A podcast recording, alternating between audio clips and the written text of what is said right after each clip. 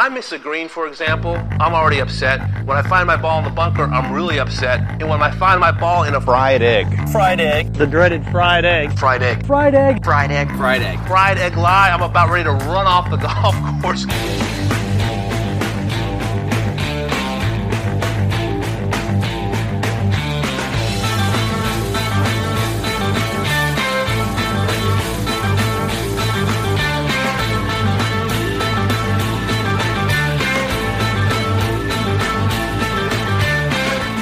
Welcome back to another edition of the Fried Egg Golf Podcast. I am Andy Johnson, and we have another episode with Tom Doak. Another episode of the Yolk with Doak for you. Uh, so, we released uh, an episode that was all part of this conversation earlier this week. So, it'll be the last podcast in your feed. Um, but in this episode, we talk about Sedge Valley, uh, Tom's new course at Sand Valley, as well as Pinehurst number 10 and a slew of other topics. So this was a really, really fun conversation. Uh, I hope everybody's having a great and safe Thanksgiving holiday. Uh, as a quick reminder, we have a sale in the Fried Egg Pro Shop. Uh, it is uh, proshop.thefriedegg.com. If you use the promo code Black Friday, you get 20% off everything. If you're a, if you happen to be a Club TFE member, uh, use your Club TFE code and it's 25% off everything. So, really appreciate the support. And uh, through the year, it's been a great year and uh, can't wait to do it again next year. So, thank you guys for the support. And uh, without further ado, here's Tom Doak.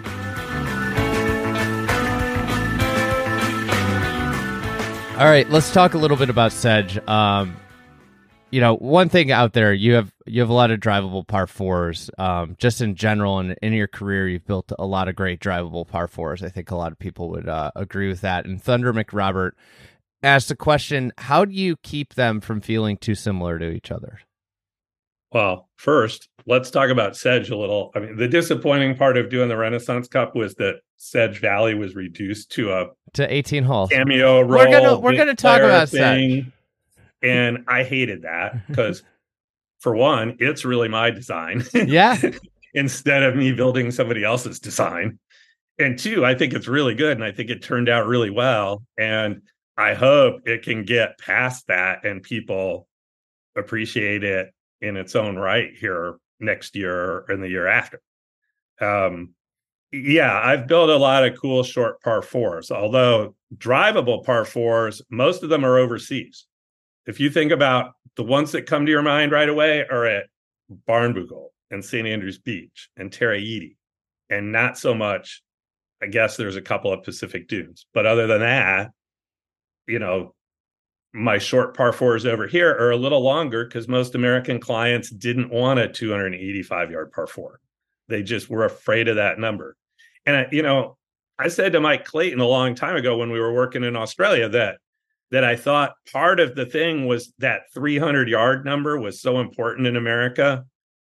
Just like you're trying to get to 7,000 yards on the total scorecard. It's like if you had a par four that was under 300 yards, everybody would just go, "What's that?" And and in Australia, they they measure everything in meters, and that that magic number would be 272 meters or whatever, and nobody cares about that. You know, you don't it's think not it's, a round number. This is 264 meters, so it shouldn't. You know, it's it's too short. But I was glad to, you know, have a chance to do that at Sand Valley and build two or three holes at Sedge that really were like 280 and 302 and where you can think about driving the green if the wind's not in your face. Um, and it is hard to do a bunch of drivable par fours and make them different than each other. It, I think that some people will say that six and a and uh, twelve at Sedge have some similarities. They're both a little left to right. They're both kind of skinny greens, and it gets a lot harder the the further the pin is in the back of the green. So I think they'll I think they'll for sure, or at least hopefully, try to think through you know the the hole location so they don't wind up mirroring the same hole location you know if they just did the front middle back front middle back thing like some courses do six and 12 would be on the same rotation and that would suck. Yeah. So, and then there's the 18th, which is a drivable par four. And that one's really a close copy of the fourth at Barnbougle, just with a lot more room. You don't, you can hit it up to the right and not have fear of losing the ball in the native vegetation. So there's kind of an extra way to play the hole. And I, I was really surprised how many of my friends who have been to Barnbougle commented on that hole, said it was one of their favorite holes, and did not really clock that it was a really close copy of the hole at Barnbougle.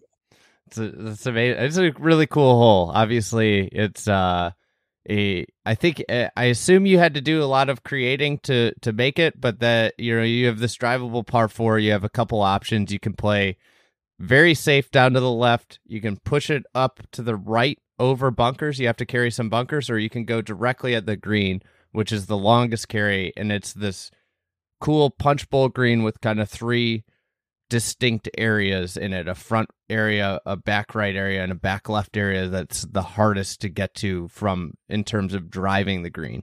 Um it it obviously opens up significantly if you play it to the right um and it's a very much a bowl if you play it to the left. It's a very cool hole.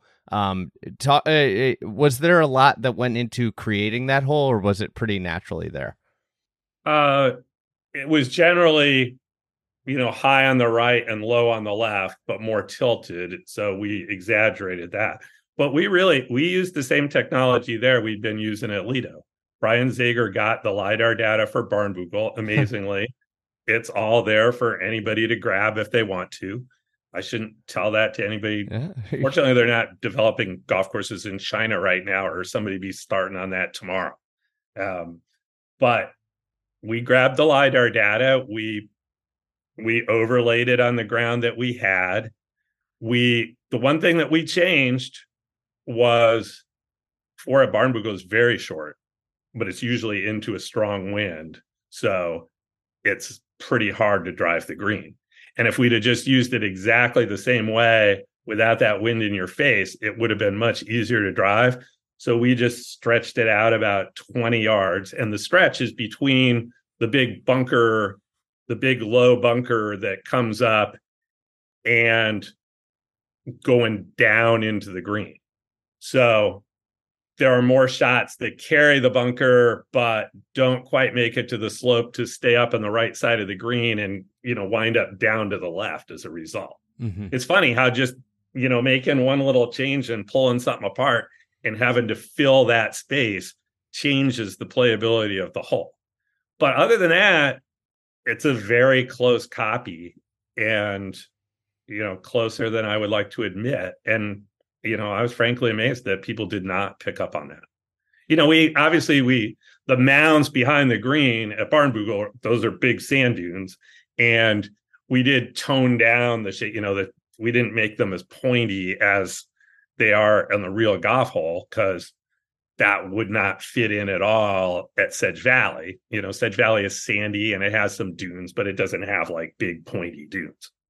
With Sedge, uh, you know, you you mentioned kind of the setup with the short par fours, like making sure having different uh, hole locations. Is there anything else that you're you're worried about from the general public seeing it? Like, is there a concern? And then is there one thing that you're really excited to have the the the general public see and and play? Well, in the beginning, I was pretty concerned that Michael Kaiser wouldn't want to set it up the way we wanted to set it up.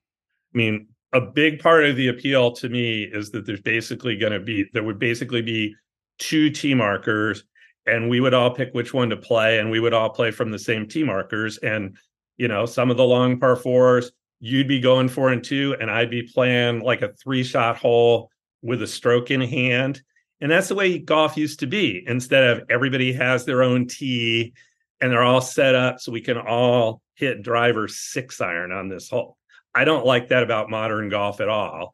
And by making the thing really short, I thought that would, you know, reduce the need for all those different tees positions and and we'd we'd wind up wanting to play from the same place and it would be more social and it would be easier to get the greens and tees really close together because you can't do that when there's five tees over 150 yards. It's You may be getting the back tee. It's either the back tee or the regular members tee that's close to the other green, and then the rest of them are just a terrible walk. it's like a short course like short courses are amazing at this because everybody plays from generally the same spot where you Right. keep everybody Like- together. So i i do think like i didn't i never thought about it that way. Shortening the course making a course really short should achieve that. I think the thing that you did too is with it being the way it's set up is you really have to think a lot of times about going for a green. Because like what would happen without some thoughtful design is that the long hitter would just be able to overpower a golf course from the same tees but with some thoughtful design like there are holes out there like um one that jumps to mind is uh the ninth hole that goes down is like i'm i looked at that and i'm like i don't i don't think i want anything to do with the driver here you know so all of a sudden i'm laying back to where you Yep. know the people that are hitting it to 40 off the tee that we're hitting to the same spot right Yeah. And there's you know there's other holes where you know the fairway bunker on four is set up for only a long hitter who hits a good drive and just turns it over a little more left than he wants to. yes he's going to find the bunker, and that's a really bad place to be. i was in that bunker And ninety percent of us, the rest of us, don't have to worry about that one. yeah yeah so that that makes sense so like, like the community aspect of it so are they they're planning to set it up that way yeah, we went back and forth on it for quite a while. You know, so everything that the Kaisers own right now, there's five tee markers, and they do surveys of their customers like religiously, and 65% of the people play from the same tee marker, the the green tee marker, which is kind of the middle of the five. And literally five to seven percent of their customers play every other one of the tee options. But they're in the resort business, and there's that thought that the customer is always right. And if the customer really likes playing the orange tees, do we want to take that away from them, or shouldn't we just set this up the same way we do for everything else? And it took a while to get for him to think that through. He really had to see all the golf holes before he got comfortable with the idea that, yeah, we can just kind of put most people on any one of these two or three back tees you've got. And then, you know, my dad will play from up there with, you know, the older guys that just want to play it shorter and have some chance of getting to some of the par fours in two. Um, and I think it's going to work really well that way. Fingers crossed. Um, but you know, they'll be taking a lot of surveys of people as to how they like that. So I'm sure I'm going to hear a lot about it after a full year of use. Th- this is uh this topic i'm like i just thought of something in my head um and you know about a year ago i went to uh one of thomas keller who's like the you know one of the most famous chefs in the world's restaurants and the chef of the French Laundry. yeah so i went to his restaurant ad hoc which is just down the street. It's a little bit more casual. And the restaurant has no menu. You you get what they what they're making. They ask you if you have any allergies and if you don't have any allergies or food aversions this is what's coming out right? If Yep. you have allergies they make tweaks and stuff like that.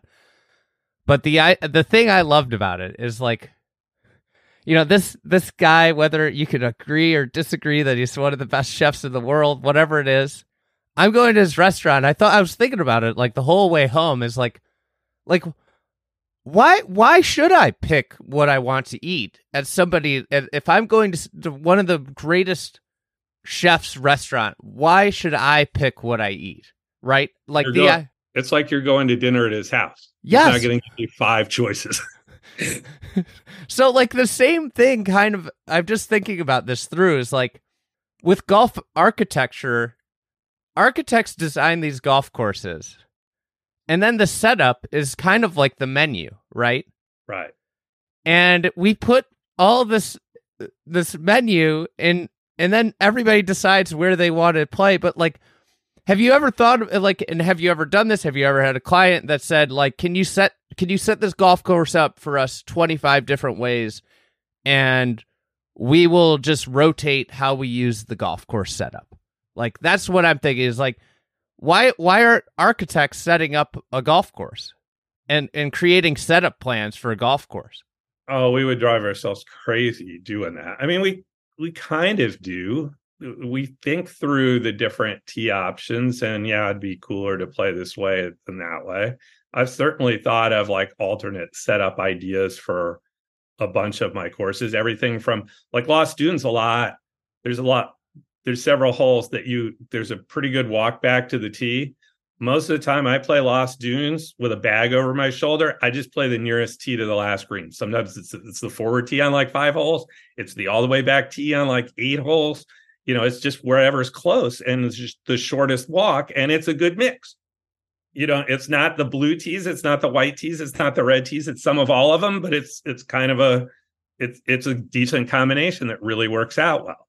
You know ballyneal was the first golf course that i was involved with that decided not to put out tee markers and let the members just pick. And i think i think that's cool it's a great tradition there but the one thing that I noticed from that is when you remember you know the golf course really well and you pick where you're going to tee off from, you pick far enough forward that you don't have to worry about carrying the bunker. You make it easy for yourself. And it's like that kind of defeats the purpose. The bunker is out there, so at least some people will have to make a choice instead of just getting them all past it. So, yeah, I would probably set up golf courses differently than how they're set up from day to day. But you know, the first couple of years of the Renaissance Cup, I went out and set pin positions and stuff, and then I was like, no, I just want people to, I just want everybody to experience it the way everybody else would normally. You know, that's that's really the golf course. We don't need to set this up super special for our event. And it, you know, it drives me crazy to watch major championships and watch the enormous setup stuff that they do and how different they're trying to make it for the pros that week when if you just played Winged Foot from all the way back and added up the scores the best player would probably win without all that effort. Yeah we had uh we had an event uh a couple weeks ago at old barnwell and in the day before and we we change pins after we do 36 holes we change pins and tees and we have like a hmm. drastically different golf course. Like no way would be a golf course that you could enter a score into because it's not going to match up with any uh, slope and rating, right? Because the tees are all over the place. But Brian Schneider, one of your longtime associates who designed the golf course with Blake Conant, he came out the day before and set it up, and it was it was so fun to talk through it and like you could see every hole there's so many ways you could set set these holes up but like it was so fun because you know one of the one of the long par fours that he built was playing really short because of the wind and we knew the wind was going to be the same way. So it's like playing super short so we moved the tee way up and then it's like so we know everybody's going to be 40 yards away 50 yards away that hit a good drive right they're going to hit this up there's like a little hidden bunker that somebody might find brian and i are playing together sure enough he hits a great drive, and I'm right in the hidden bunker. But the key, the one thing we did was we put it right over a bump. So everybody's hitting this great drive up, and it's like funny because, like, you know, a lot of people might be like, why is there this little bump in front of the green? Right. right. And then we put the, and then Brian puts the pin right there and everybody's hitting it. Like I heard these comments like from so many people. They're like, I hit it up to 40 yards. And then I was like, I have to hit this to 25 feet left because I'm terrified. I know if I if I and it's just like I think like that's what's missing a little bit is like you had these long you had longer hitters playing a way up tee that they would never usually play and then it showcases like this little architectural feature that that you know this is the type of stuff that gets mixed up and it makes me think of this this this restaurant because like you end up eating stuff that you would never order and you're like wow that was incredible. Right. And i just wonder if that's another way that architecture from a setup perspective could be pushed forward. Well we could. You know one of the things that Alister McKenzie did that famous drawing of St. Andrews, Alister McKenzie helped them codify the championship hole locations a hundred years ago. And they still pretty much go back to that guide and use them for the fall meeting of the R&A and for any big tournaments that are there. So, yeah, there is space for architects to be more involved in that. But you can't set it up that way on an everyday basis, or at least you'd have to have, you know, somebody like Brian Palmer at Tara Iti, he would he'd do that every day if you let him. He'd set it up completely different every day and keep it interesting. But now he's got three courses maintained instead of one, so he'd have a hard time doing that. Um, so was uh, back to Sedge. Uh, we had a little diversion here. I remember you talking about and and it was your first project with with the Kaiser family was Pacific Dunes, where you had a little bit of at that point non-traditional uh, routing and you know where the scorecard you had all these back you had a lot of par threes you had par 34 on the front nine uh, and and then you know it it was a moment of like you know you're showing the routing to uh Mike Kaiser and you're and then you put the put the pars on the card. I remember the story is this a little bit of a look where architecture has gotten to that you're able to create this golf course at Sedge Valley that like makes Pacific Dunes in terms of um, golf course theory feel very traditional? I mean, the landscape has certainly changed over the last 25 years. There's so much more interest in golf course architecture. You know, when I wrote for Golf Magazine in the 80s, there were like readers don't want to read about architecture. The George Peper used to kid me about it. And I'm like, well, you have a magazine that doesn't write any articles about architecture. And then you ask the people what they are reading. If they wanted to read about architecture, they wouldn't be reading your magazine. so, so it's kind of a self-fulfilling prophecy. But there were no podcasts about golf course architecture in the 80s. So you you didn't have that many people who were just total geeks about it like we do today. And that does change, that winds up changing the client's perspective on what they ought to do too, or at least they're more open to it. And again, you know, there's a little changing of the guard there too between Mike Kaiser and his sons. You know, his sons want to do they they want to do great stuff, but they want to be seen as doing something a little different than their dad did. And they they know the place to do that is to have a few less rules about certain things. At the same time, they're very meticulous about other aspects of it that they they think should be a certain way. So, you know, when I wrote Getting to 18, several of my friends comment about the book were, oh my God, I can't believe how involved the client was in some of those things. And I didn't go through that in much detail, just enough to give people a sense of how much the client's perspective changes what I might even try to do. You know, I don't want to argue about the fifth hole with the client. You you try to get to know the client and what they like and what they don't like about golf and steer it that way a little bit. That's one of the things that keeps my work different from one course to the next instead of just trying to do the same thing every time. Uh, but yes, there's there's much more scope now for it to be really complicated and really edgy. And at the same time, you know, I'm kind of a minimalist. I think we're getting to the point that people are really overdoing that. I think some of these new courses you're about to see from some of the young guys are going to be wild. And maybe that's going to be a good thing. And maybe it's going to be too much.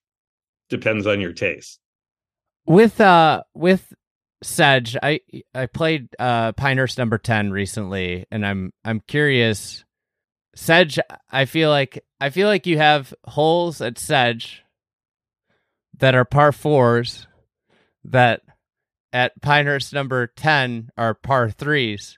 Is there a difference in clients like in holes that are par 5s that would be par that are par 4s at, at Pinehurst number 10 having now worked for two of the biggest resorts in in America, two of the you know two of the biggest golf developers in America, is was there a difference? And I I think I like kind of enjoyed. I enjoyed finding out that a hole that I thought was a short par four was a long par three. I was, I kind of, I like cackled on the inside at Pinehurst number. I like, I was like, oh, I like that. And I said, I uh, Angela was out there, and I was like, that par five. She goes, that's a par four. I was like, oh, is it? Is that? Um, it, did you find with Pinehurst number ten that working for a client, and this was kind of something that I kind of was thinking through in my head was was working for a client that hosts major championship golf like they do allowed for to build a more difficult golf course from a sense of par than than working for a golf uh, resort company that really curtails to a retail golfer. Wants you know i think they it's in their ethos of people to come out and have fun right? Yes. So at the beginning of the job in it's difficult to compare pinehurst and bandon because you know over the years i've had a really close personal relationship with Mike Kaiser and with his sons, and I know him really well. And with Pinehurst, on the other hand, I was really concerned at the beginning, like, who is the client at Pinehurst? Who do I go to to ask for feedback? Because it's a big company and it, it, they're not really clear. You know, Tom Pashley, the president who called me about the deal in the first place and invited me to come look at it, um, you know, was pretty hesitant to be the guy to give me input. He, you know, he wanted to go to other people too. And you don't you don't want to have a committee telling you what to do. So I was nervous about that at the start until the first couple of visits I made as we were finishing the routing and getting getting ready to start the golf course. You know, Bob Dedman was there. And I didn't I never really met Bob Dedman or spent any time with him before working on this project, but he's been around golf forever um, somewhere between ta- interviewing me in the first place and getting started on the golf course, he did his homework and he went to Pacific Dunes and he went to Tara Iti and he went to Barnbougle and saw them so we could talk about them. And, you know, the funny thing is, I mean, what you're referring to that the the fact that Pinehurst number 10 is kind of a longer, harder golf course. Part of that is just it's a big piece of property and getting up to those par fives on the high ground stretched it out so it was going to be a pretty long golf course certainly compared to sedge valley um, but even compared to like pacific dunes and it's you know i've always built courses a little shorter in places where it's really windy which is a lot of my best work because you know you do not want to play a 7300 yard course in the wind. Uh, you know, Sebonack is the only course I've done that, you know, is has got that full scale championship length and it's in a windy setting and it'll just kill most people if they don't play it from 6200 yards. Um, but pinehurst is it is a little windy up there but not like being on the coast of oregon or or in tasmania so so we felt like we could make it a little longer but the funny thing is like now that we're done, I mean, even the client is like, shouldn't we call this a short par four? Aren't people going to think this is too hard? Even though anytime, and it was only like three or four times, but anytime I asked Bob Dedman a question, what do you think about this versus that? His answer always leaned toward the harder option put in the bunker. Mike Kaiser frequently would tell you, take out the bunker. So that's at least part of the reason why you know part of the reason is is a different piece of ground part of the reason is the client's initial feedback and perspective is just different because yes because they host championships because bob dedman was a really good player it it's funny because I, you know, I, centered around this. We played Pinehurst ten, and then we were the next couple days we were doing prep for the U.S. Open next year, doing our filming and stuff. And I was I was buzzing around number two, you know, and and people are playing, and I'm out there filming stuff, and I, you know, and I'm in a cart, so naturally, like you you end up talking to these people when they go by.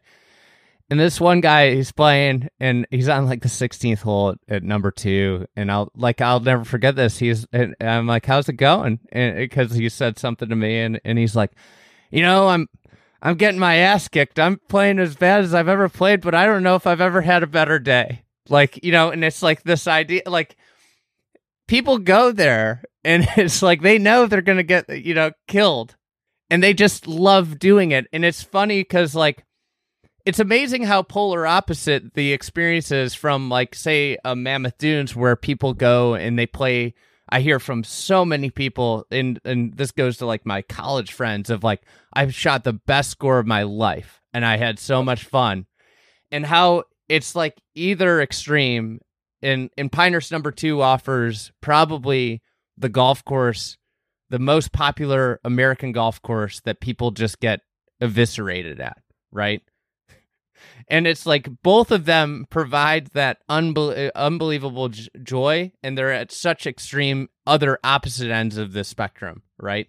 Right. And you know i worked for pete dye growing up and pete dye's theory was the Piner's theory that like you could get beat up all day but sooner or later you're going to hit a really good shot somewhere and it's going to be like 10 times as memorable because you're doing it on a really hard really dramatic looking golf hole and you're just gonna be so happy about the two good shots you hit that even though you got beat up, it's a win.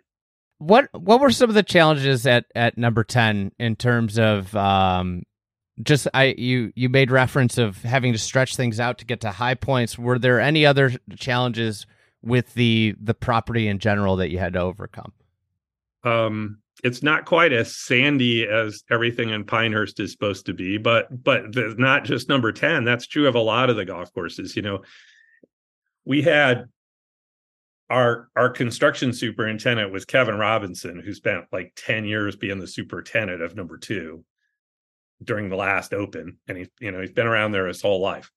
And very unsurprisingly, Pinehurst number two is the sandiest bit of ground there you think of that as a flat golf course, but if you think, but driving every day from like the resort and the village to number 10, you realize you're driving off the top of a hill down to everything else. And all of the other courses at Pinehurst are a little lower than number two, and they're not quite as high and dry and sandy.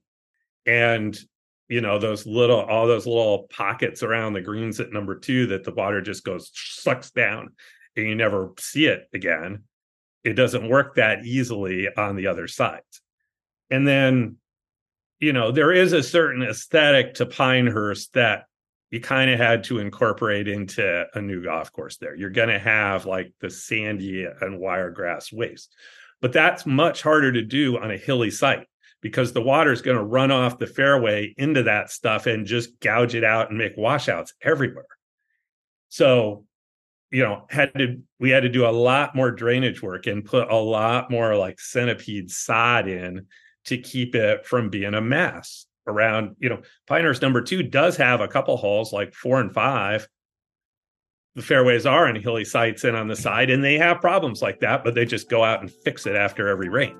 Uh, you don't want you, you try not to build a course where you got to do that on every hole but we'd have been doing it a lot if we hadn't really worked on it during construction.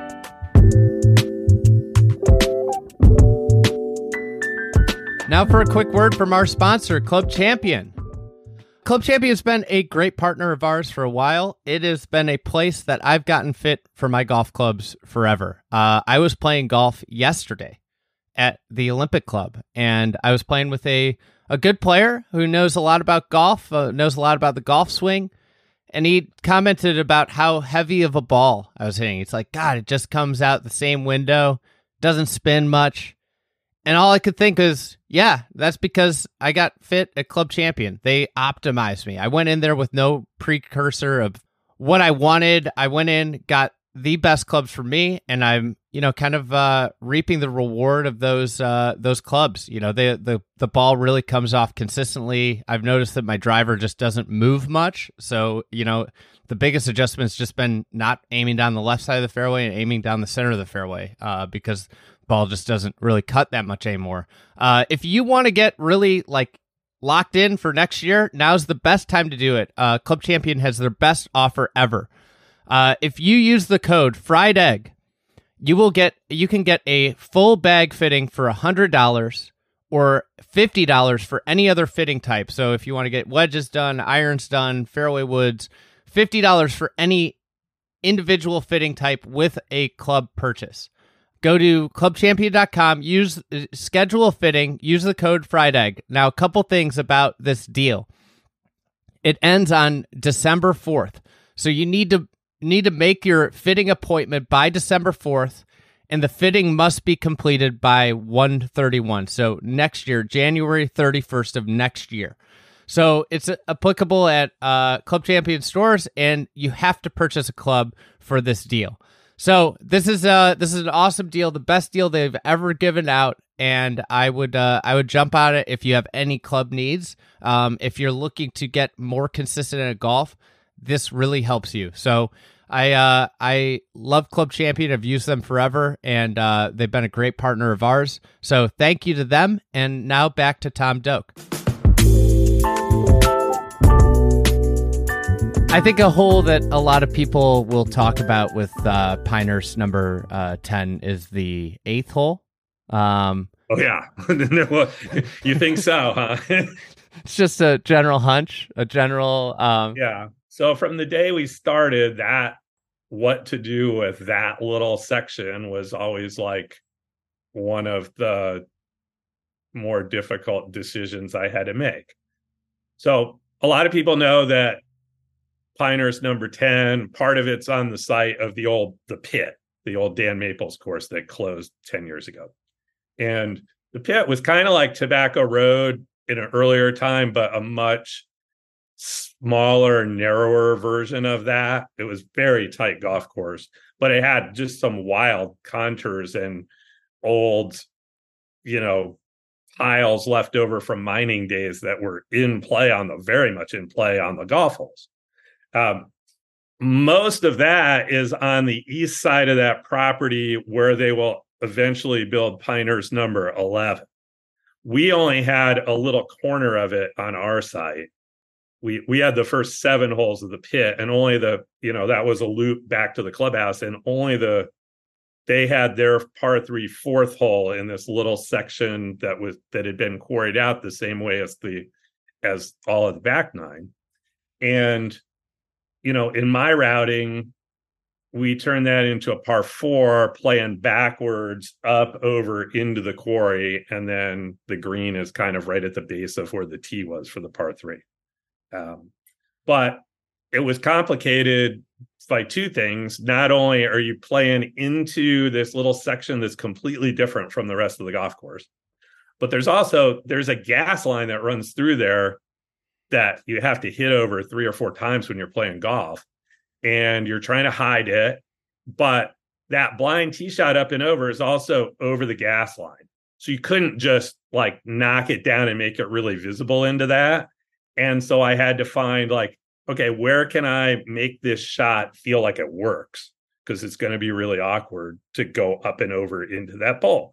And it, you know, it wound up making sense for the tee shot on a short par four um, you know, from the beginning, the clients talked about, you know, wanting this golf course to be a little different and not as hard necessarily and have a different aesthetic and be more fun to play. You know, I think they, you know, I think they envisioned if I could build Pacific dunes in the sand hills, that would be perfect. And of course, they knew that you can't really do that. But, you know, this one little section of the site was so different. It's like we got to go in there. It's it's a cool feature but it is going to stand out and some people are going to think it sticks out like a sore thumb because it's just out of character. Um and also the client was a little worried about the possible perception that they're doing anything that's ripping off tobacco road. You know they respect tobacco road from what it for what it is. That's not really the vibe of the resort and they're not going to build a golf course just like that but they didn't want people to think, oh yeah, we're we're taking a little bit of that and putting it in here too to keep you guys happy, all you young people happy. it's, uh, it, it, they don't want to be. They didn't want it to be known as like the Instagram hole because I could already see it. it's going to be the right. hole everybody takes pictures of. A hundred percent. So no, they were they were concerned about that. At the same time, they have a massive publicity department. They they don't mind having an Instagram hole. They just don't want to be seen as trying to create an Instagram hole.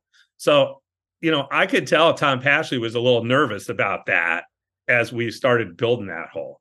And the main feature of it off the tee, you, you know, you're kind of hitting up into a big bowl, but there's also like a pretty big dune there. I think it's about, say, 20 feet high or 25 feet high relative to the fairway. That's kind of right center, almost right. You know, the perfect drive is honestly right over the top of it which a lot of people are going to shy away from. There's more space out to the left. I'd say you it's just, even over uh, over more to the right. Yeah, ideally even a little further right or just over it with a little bit of a fade. But most people are going to start at left with a fade and wind up left, and it's a lot harder hole from the left. It's not um, good from the left. I but, don't, don't like you know that we burned all the native vegetation in there to clear to get it cleared, and you know that thing was like a it was it looked like Mount Doom for a little while. but you know, I always called it the Matterhorn because of the shape of it. Uh-huh. And I always thought we were going to have to knock it down, that it was just too big and too weird compared to everything else on the golf course. And sooner or later, we just take that dirt and use it to like fill in some of the pockets in the fairway because the fairway is like the North Sea. It's it's really severely undulating, and we did have to fill in some things so you could mow it. Um, but like all through the first two or three months of construction after the thing was cleared nobody nobody wanted to tear it down all the crew was like i kind of like it i kind of like it i don't think you should tear it down but i still thought even if i sided with the crew that the client was going to want to tear it down until the day i came out to to work one morning and bob dedman was just walking around he was just he'd gotten into town the the day before and he was just having a little walk around to see what progress had been made. And I just happened to encounter him on the eighth tee. I was walking one way and he just walked back through the golf hole. It wasn't finished yet. We were, we hadn't done the shaping of the green or anything, but you know, he he had the sense of where the tee was and what you were going to be hitting into. And he had a big smile on his face. And he was like, I think that's going to be really neat. And I was like, I never thought he was going to say that. So I guess the mountain is staying. um, with that, so it's you know you kind of are teeing off, and and it's like I think it was mining, right? It's it's just a lot of spoils. Um, like it's like lots of mounds and and different things. Yeah, and it, how do you then take that and as you said it's completely it feels completely different than the rest of the golf course. How do you i imagine this is probably like one of the rare instances where you have like a completely a tiny little section that's completely out of the character. How did you go about trying to tie that in to the rest of the course and make it feel at least somewhat related well outside out at, on the fringes of that on the fringes of that little quarry you have this the seventh tee and the sixth green are kind of close to it. So we left some features there that you know some sharp ridges that so you kind of feel like you're working your way into it a little bit even though you're not like playing through it the same way at all. And then uh, on the back side where the halfway house and the ninth tee is going to be and also where the 14th green comes back in there's a little of that feature. And we actually went out there and built a couple of mounds to add to it to make it feel like it didn't just stop right there and there was a little more of this stuff. Um, which i probably shouldn't have given away. Hopefully most people think those those piles are this are old things just like the new piles except it's hard to do that because when you when you build the pile it doesn't have the same kind of ground cover on it that's that inside the quarry has is where it's been you know untouched for the last 30 or 40 years and just native stuff growing on it and a bunch of pine straw so it's it's hard to mimic that look. Um, and that will be hard when whenever they do that other golf course. That will be hard. It will be harder there to integrate some things and blow up others and make it look like you didn't do anything. We only had to worry about it for the one hole. Um, but other than that, I didn't really worry too much about the fact that the the fairway was just wildly undulating compared to anything else on the golf course. It's just like, you know, most links courses have a section that's just different. You know, there's a couple holes that are just wilder or or flatter or something else. You you very rarely see a links that that is just similar from the contours are similar from one end to the other. Think about a place like Royal St. George's, you know, mm-hmm. near the clubhouse, it's all little rumply stuff. And then at the far end, you've got a 40 foot dune with a bunker in the face of it. So, you know, I think we'll get away with the that being different. The one thing that that I did do, I designed a short par four. So it's wild, but it's not too hard you know, if that was a 450 yard par four going through that thing, nobody would like it. But at 350 yards, it's kind of a break. And you just get to giggle at how wild it is. Yeah, my colleague Garrett always likes to talk about how his some of his favorite architecture is like humorous, right? It is a little bit of a hole that you you get to. I I remember getting there and I was like, okay, I you know, Matt who kind of dropped us off at 10 you know we're playing a golf course that you know nobody's at. And you know he's like there's the first tee. And he's like and when you get to eight hit it over the middle of the mound. And we get there and i'm looking at it i'm like okay. And i like kind of chuckle. And then you get past this big mound that you're it's like a mountain that you're hitting over. And then you see the fairway and i think i just burst out laughing. Like i was like all right this is insane you know? And and i think like i think sometimes you know, it, it, it makes sense why golf course projects are very serious. Like they're they cost millions of dollars, and you build something, and it's kind of like done. And if you have to change something, it costs a lot of money, right? But there is yeah, costs a lot more. It not only costs a lot more to fix something later on, but you know, I spent twenty five or thirty days of my time building a new course, and when when we had the one hole at the national in Australia that we had a safety problem, I had to spend like a week flying to Australia to fix one, you know, one hole basically. You don't want to make those mistakes. They're they cost too much time. so the stakes are high, but like there is an a- aspect of like playfulness or humor in golf design. Funny uh, like stuff that makes you laugh is actually quite I think it's a great an underrated element of golf design. But it almost the the the cost and the seriousness of it works against humor. And I think that's one of the things that I like about that really like about that hole is it kind of makes you just chuckle. Yeah. And you know, I've always appreciated that cuz the first time I saw places like Cruden Bay and North Berwick, you know, I remember that feeling really well. Like I never expected this to look like this. And and yet they're fun to play and most of the holes that are really wild are not that hard. And that's the balance is when you've got something like that, you know, just take your foot off the accelerator some and let it be fun. Cause it's, you know, if you're trying to make that fair and challenging, that's going to be pretty hard. Um, it's not an easy hole, but it's not nearly the hardest hole out there. Um, yeah, but it, it it will certainly be the most talked about because it's really different. Yeah.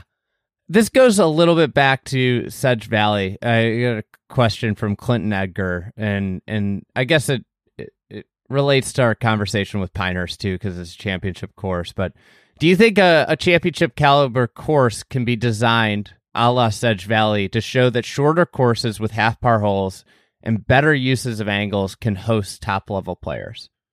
I just don't think that any of the governing bodies are very interested in doing that. I think you could build a golf course. I don't think they would be interested in playing the big event there. They'd play something on it. They would appreciate that it's a good golf course, but it's not going to be a PGA Tour event. It's not going to be the US Open.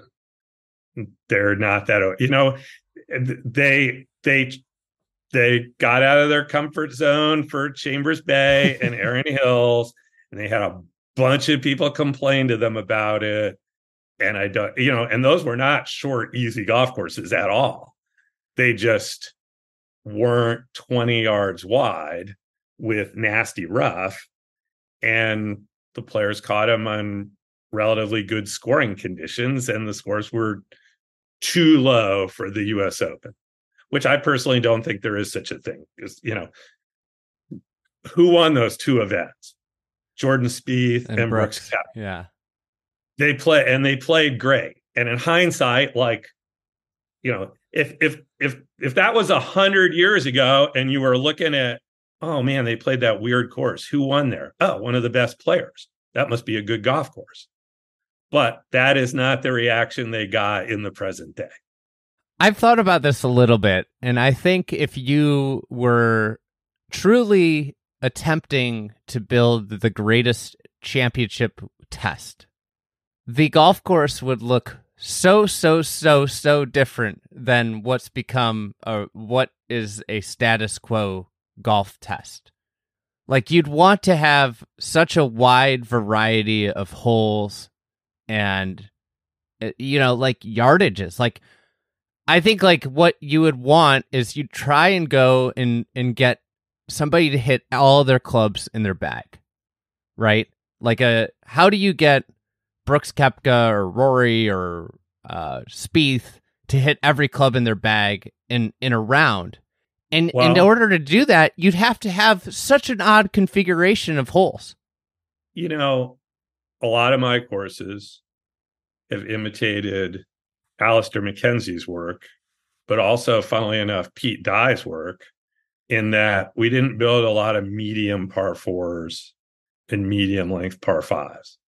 Either build them short or, you know, they're, they're kind of skewed to certain clusters of distances.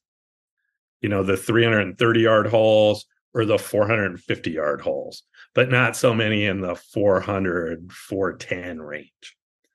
Um, that's more interesting for the average player playing a match with his buddy because one of them will make four and one of them will make five instead of both guys making four or both guys making five all day. But those clusters of distances don't work out for tour pros and the distance they hit it now, generally speaking you know, to really get them to hit every club in the bag, if that's your goal, I don't necessarily think that that should be the great goal. But the only way to do it, the thing I proposed for the Olympic golf course in Rio, was to just regimented, you know, every hole is 25 or 30 yards longer than the last hole and have no no feelings about well that hole's 280 and the next one's 310 and the next Wait, one's 340 so every hole went up yardage? Yeah and uh, you know and i was gonna i was also gonna set well, it up so what was the first hole? 10 yards 20 yards forward every day and not be hitting the same club from one day to the next interesting i, I kind of like this idea I even want to, if if they'd have let me set up the golf in the Olympics, I'd have made the ladies play the men's yardage one day and the men play the ladies' yardage one day. See, this is what I. But I, the governing bodies would never do that. Yes, this this is the like I always think about this, and part of this like tournament infrastructure, right? Is like I think about the the U.S. Open at at Olympic Club. What they on the 16th hole, so Jim Furyk's just cruising along, and on the 16th hole, they surprised them by moving the tee box up 50 yeah. yards and he stood on the tee and he had no clue what to do. It was very clear he was not ready to hit the shot. And you think about like one of the issues that's going on in pro golf is like nobody's playing practice rounds anymore. And it's like, well, if you tell them exactly where the tee box is every day and it's in one spot every single day and it's not really going to move around much, they aren't going to prepare to see the golf course. But if you say like any tee box is game you might play this at 5600 or it might play it at 6200 yards one day 7400 yards one day. You know what guys are going to do? They're going to spend a lot more time on the golf course. Maybe. But so here's why they don't do it. In addition to the fact that they're not very flexible thinking about these things. I mean, there are some legitimate reasons. One of them is they have to rope the golf course Yeah, off for That's spectators. the They got- infrastructure. yeah. They got grandstands by the tee, and if you use the forward tee, there's no grandstand there.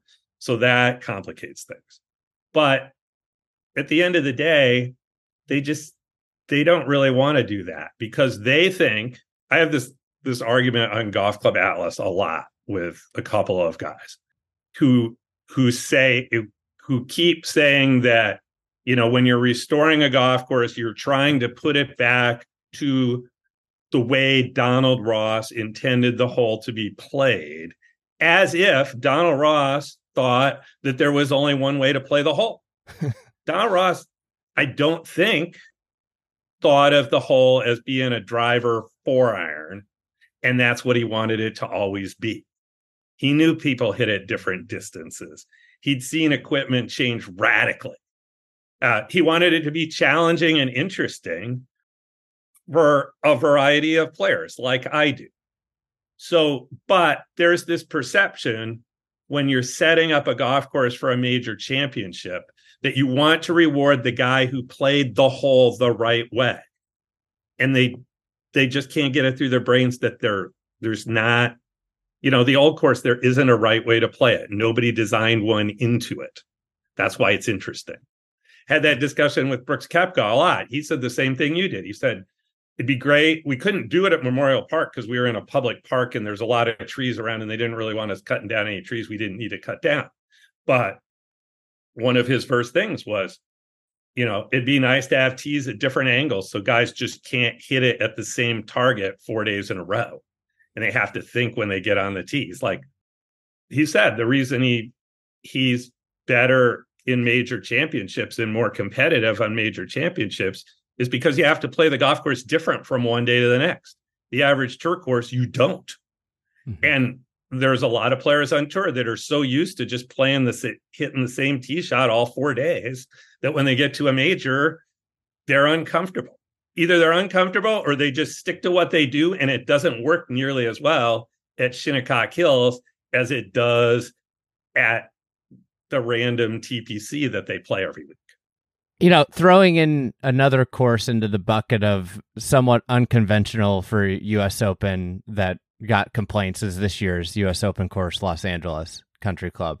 You know, it obviously got a lot of pl- complaints, and a lot of it was driven around sixty uh, the sixty twos. So it's it's fascinating what you were talking about with short par fours and long par fours. That's a golf course that didn't have a lot of medium length par fours. And that's of course you know george thomas designed it to be there's a couple holes that was it's a par three one day and it's a par four another day Yeah. and they actually tried to use some of that in the setup for the event Mhm. um but you know when people are focused on the winning score that it's hard for them to get into that the same way I was talking with Rory McIlroy, um, who almost won a few weeks after, and he was telling me, and you know, he was like, "I can't stop thinking about LACC and how good of a test it was." He's like, "I can't think of many courses ever that I hit every bag, every club in my bag over the course of a week, and that golf course made me hit every shot and every club in the bag." and it's and it clicked with me when you said short par like not a lot of medium length par fours because that's what to me ends up at the highest level is the 400 and uh, you know for the highest level it's 380 to 450 has been reduced to just driver wedge right Well, and yes, but also, I mean, what I used to consider a really long par four is still driver wedge for those guys. It's now. insane. I mean, you look at look at the scorecard for the Masters. Every par four except for one of them is 450 yards or more. It's it's crazy when whole like seven that used to be like 360 and guys hit irons off the tee. Now they're playing it at 450 and they're still hitting wedge into the green if they're not behind a tree. Yeah. Yeah. Well. um, all right. Uh let's uh let's get a couple questions and, and wrap this up. We have so you have so many projects. There's so many things we should talk about. So maybe we'll get uh, more time on the books now. I'm guessing your travels um going down a little bit. Um No, you're guessing wrong. I'm I guess- have four projects under construction right now, not the ones we've been talking about. I So know. I'm still busy for another nine months to a year solid. But maybe maybe we'll get time on one of your holiday breaks. You got to have a pro- cou- couple holiday breaks, so it won't be eight months or whatever between these. Um, Peter Flory, what do you think has been the most innovative design that you've seen in the last ten years that you weren't associated with? Um, you know, I used to do a really good job of keeping up with what other guys were building. And at least if, you know, if something was new and and the feedback was that it was interesting, I would get out to see it pretty fast. In the last three or four years, I haven't had any time to do that. I mean, I, I was adding up my own golf for the year the other day for my Christmas letter. And like I played four of my own golf courses for the first time this year, but I barely played. I only played like 15 golf courses, and most of them were mine. Um, so really hard for me to answer that question right now. You know, the because I just haven't seen a lot Yeah. of stuff. Of the stuff that I've seen, I was really uh, impressed by Ohoopee, which was a little weird to me because I wasn't the the things that I heard about it, you know, I kind of had mixed feelings about, but I was really impressed that, you know, Gil apparently had a client there who's a really good player and said to him, do put at least one really hard to get to pin placement on every one of these greens. That is not the feedback that Rick Kane or Mike Keiser gives you. So they they made a golf course with some really hard to get at pins and that's really different compared to what everybody else is doing right now Um. All right. Another quick one. Uh, maybe quick one. Uh, Bob Crosby wrote, writes in. How would you respond to a critic who says that too many of the holes you design lead to punishments that are not proportional to the degree to which a shot is missed? As you know, proportionality is a goal for many architects, as well as a goal for many for many course setups for tournaments. yeah and i just don't believe that at all so i don't really care about that criticism it's just like we have to agree to disagree on that as a fundamental you know i think i, I think you just look at the end of the day you know everybody gets a bad bounce or two along the way when you get a bad bounce, the, the, the part that really bothers me when good players talk about this, they do not talk about when you get a bad bounce, it's because you hit it too close to somewhere where something could go wrong. They don't treat the bad bounce the same way they treat a bunker or a water hazard. They don't they don't take any personal responsibility for it. It's all the architect's fault. And I heard Pete Dye talk about that a long time ago when when we were working on that TPC course in Connecticut. The 18th hole, which is still pretty much the 18th hole, the, the way it was designed originally, you know, they needed a cart path for member play. And the only place to put the you were either going to put the cart path way up at the bowl of the stadium and make everybody walk way down in there and way back to their golf cart, or it had to come down where it was in play off the tee for the tour players. And you know, and Pete and Deane Beman were talking about it, wrestling with it back and forth. You know, if we put it down here, that's what the members need, but somebody's going to hit that cart path and complain. And Pete was like, okay, I'll take the heat for that. Because if I was a tour player and I was playing for a lot of money and uh, hitting that cart path would cost me money, I would avoid it. Yeah. But they won't. They'll just blame me. Uh, the other thing I'll add about good players is they never remember the good bounces and the good breaks, and that they usually level out, right? and that's why I said, uh, you know, I I just want to look. I just want to look back at it after one day or after four days.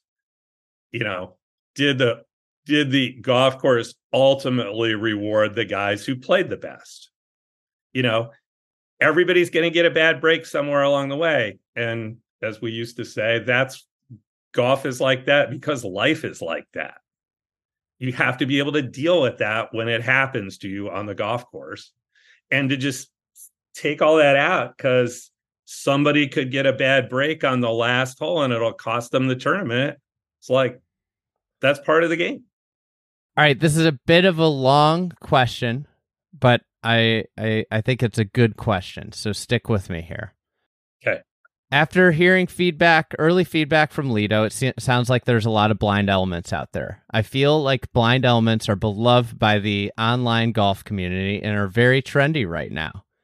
You know, he goes on to say that I'm a big fan of them. I do love blindness. Um, my question isn't uh, whether Tom likes to incorporate blind elements, but how he can rationalize that one of the greatest architects, Alister MacKenzie, seems to be the only major architect that doesn't like them. MacKenzie says things like, quote, approach shots should never be blind. Blind holes on an inland course where there are no surrounding sand holes to locate a green should never be permitted. And he especially hates shots when the flag is visible but the surface of the green cannot be seen. From what I gather, a hazard has two purposes for MacKenzie. First, to present a physical challenge if you hit a ball into it. Second, to present a mental challenge by appearing terrifying and formidable. Maybe the most interesting uh, and challenging feature of a hazard is their ability for the course indecision, fear, and also excitement as you play over them, uh, which isn't possible if they are blind to Alister at least. He even goes as far to say that the 14th at the old course is very nearly the ideal hole, but it is not because of the Beardies, the crescent, the kitchen, and the hell bunkers are not visible and not and very impressive looking. I know this is sort of rambly and not really a question, but I'm curious what Tom and others, whoever else, has to say about blindness, specifically in regards to Alister MacKenzie. Wow. I mean, Charles Blair Macdonald was not a huge fan of blind holes in his writings, in his book. You know, he talked about how a hole like the, you know, a hole like the Alps was great to have maybe once around, but he didn't think that you should have that kind of blindness consistently on the golf course and that that some of those links courses were inferior because there were too many blind shots. Um, so it wasn't just MacKenzie, but and and the the very ironic part of that is that Macdonald's work in the states is one of the few places you see blind shots in the states, like presented to be that way deliberately. And you know, it's just it racks my brain that when we built Old Macdonald I built the Sahara hole with the ghost tree to hit over on the third hole and the and the Alps hole for the 16th hole. And if those were my ideas, Mike Keiser never would have bought it. But when we were doing it and said that's what Macdonald, that's the kind of thing that Macdonald did, he was like, it's great. so people's perceptions change dramatically depending on who's saying it and what they're trying to do. But I, think in general, the modern, you know, the the modern perception of what golf course architecture is supposed to be is MacKenzie's view that there shouldn't be very many blind hazards or blind shots. That's certainly like through the 60s and 70s and 80s when I was growing up, like nobody wanted to touch a blind shot with a hundred foot pole. And they would they would make up excuses, oh, it's dangerous. It was just like no, I don't want to get criticized for having done that. And now, you know, there's there's so much more discussion of architecture and you know, people just honestly recognize that some of the coolest holes in the UK are blind. So it's like a cool, trendy thing and it's back in vogue, and guys are trying to incorporate it in their golf courses more. Whereas you know, Alister MacKenzie and the architects of his day, they were sick of it because that's all they saw all the time on the old links courses. Yeah, I I have a hard time thinking of a golf course that that is a great golf course that doesn't have a fair amount of obscured views at the bare minimum, like where it's like it might be half blind or fully blind views. Like, is there a great golf course where you could see everything? The first the first one I was going to say was Pebble Beach, but you can't tell where the hell you're going on eight. Yeah, or Yeah. you don't know where you're So- going on. Really, uh, the second shot on six, you're like, where am I going? You know? So, you know, generally you only see, you know, visibility is easier on flatter golf courses if you don't build big features that get in the way of it. But, you know, in general, I think I'm fairly aligned with Mackenzie's view, but I also, you know, I'm not always trying to build the ideal golf course. Honestly, neither was Mackenzie. Um, and sometimes a, a blind feature for the sake of variety or because you know that's what it takes to keep this tee close to the last green and get to where you need to go you know i mean think of crystal downs the fifth hole at crystal downs Yeah. Has got real elements of blindness to it even though that's definitely Alister MacKenzie's design if there's one hole on that golf course that i would say that's his it's either five or seven, and both of them have blind elements to them. It's just the nature of that terrain that you're gonna get it, and you better figure out a fun way to use it. It's maybe he was just trying to dissuade other people from using blindness, so he could just be the only. well, he did say, you know, he did say in the spirit of St. Andrews, you know, his first book, Golf Architecture, was written in 1920. And he, you know, that was about um analogous to the anatomy of a golf course. Alister MacKenzie hadn't designed a lot of golf courses on his own before 1920. So he laid down these 13 ideal principles. And then when he was writing his book at the end of his career that he never found the publisher for and it was lost for a long time, he took his 13 points and the first thing he said was, "Sometimes I wish I'd never written this." Cuz like, you know, the first thing was ideally the course should have two loops of 9 holes and like the, the client at Cypress Point is going to complain to you that, that it doesn't come back to the clubhouse at nine. And you're like, it's pretty good. I think it's better this way. so anytime you write down a bunch of very strong rules and people interpret them as absolutes, you just opening yourself up to needing to revise that later for a certain circumstance and that's why I don't really write down things in terms of absolutes very much. It's uh, it's like what people always say is like uh, oftentimes the best architecture is unconventional. Yes, and being unconventional means you kind of have to keep changing things around a little bit too. Otherwise, what you do just gets conventional. All right, Tom. Uh, thank you for this time. We we will get more time on the calendar soon because I like I got to like, a quarter of what what I have written down here. So, um, and we, you got a lot of stuff to talk about because you got a bunch of projects that we haven't talked about that are uh, are being uh, built right now. So, thank you. All right, good to talk to you, Andy. Take care.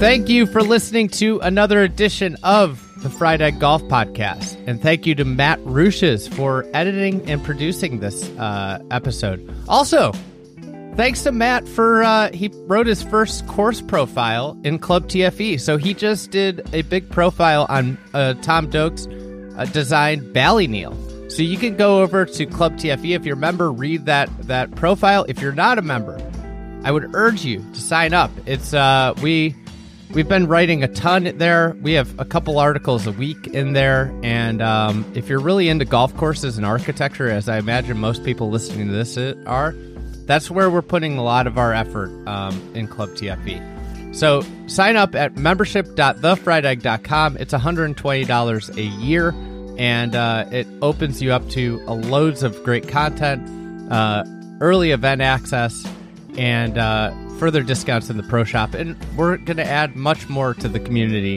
in 2024. So thank you guys for all the support. Thank you to all the Club TFE members. Thank you to all the listeners, really. I hope everybody has a great Thanksgiving. And we'll be back next week with more from the Fried Egg Golf Podcast.